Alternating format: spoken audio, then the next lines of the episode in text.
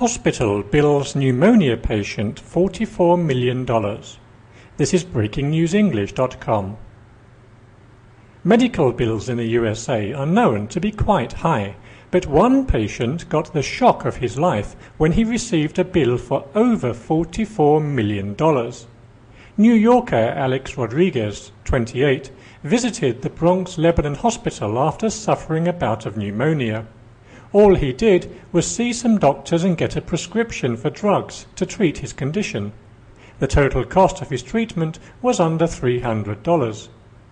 When the bill arrived on his doorstep for $44,776,587, Rodriguez said he almost had an asthma attack.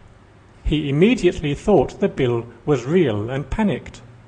Thoughts went through his mind of how he was going to find the millions when he was unemployed. He thought the bill was related to three weeks he spent in hospital nine months earlier.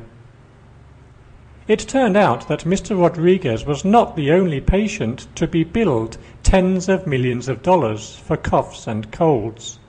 A computer error in the accounts department of the company that processes the invoices has sent dozens more people the heart stopping bills.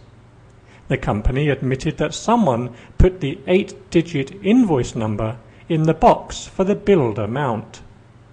Mr. Rodriguez told journalists from the Daily News that he was angry the company's mistake caused him so much worry and anguish. He said, I think they should have somebody look over the bills before they send them out. I understand manpower may be down, but to send out a lot of bills with numbers that big, someone could have had a heart attack.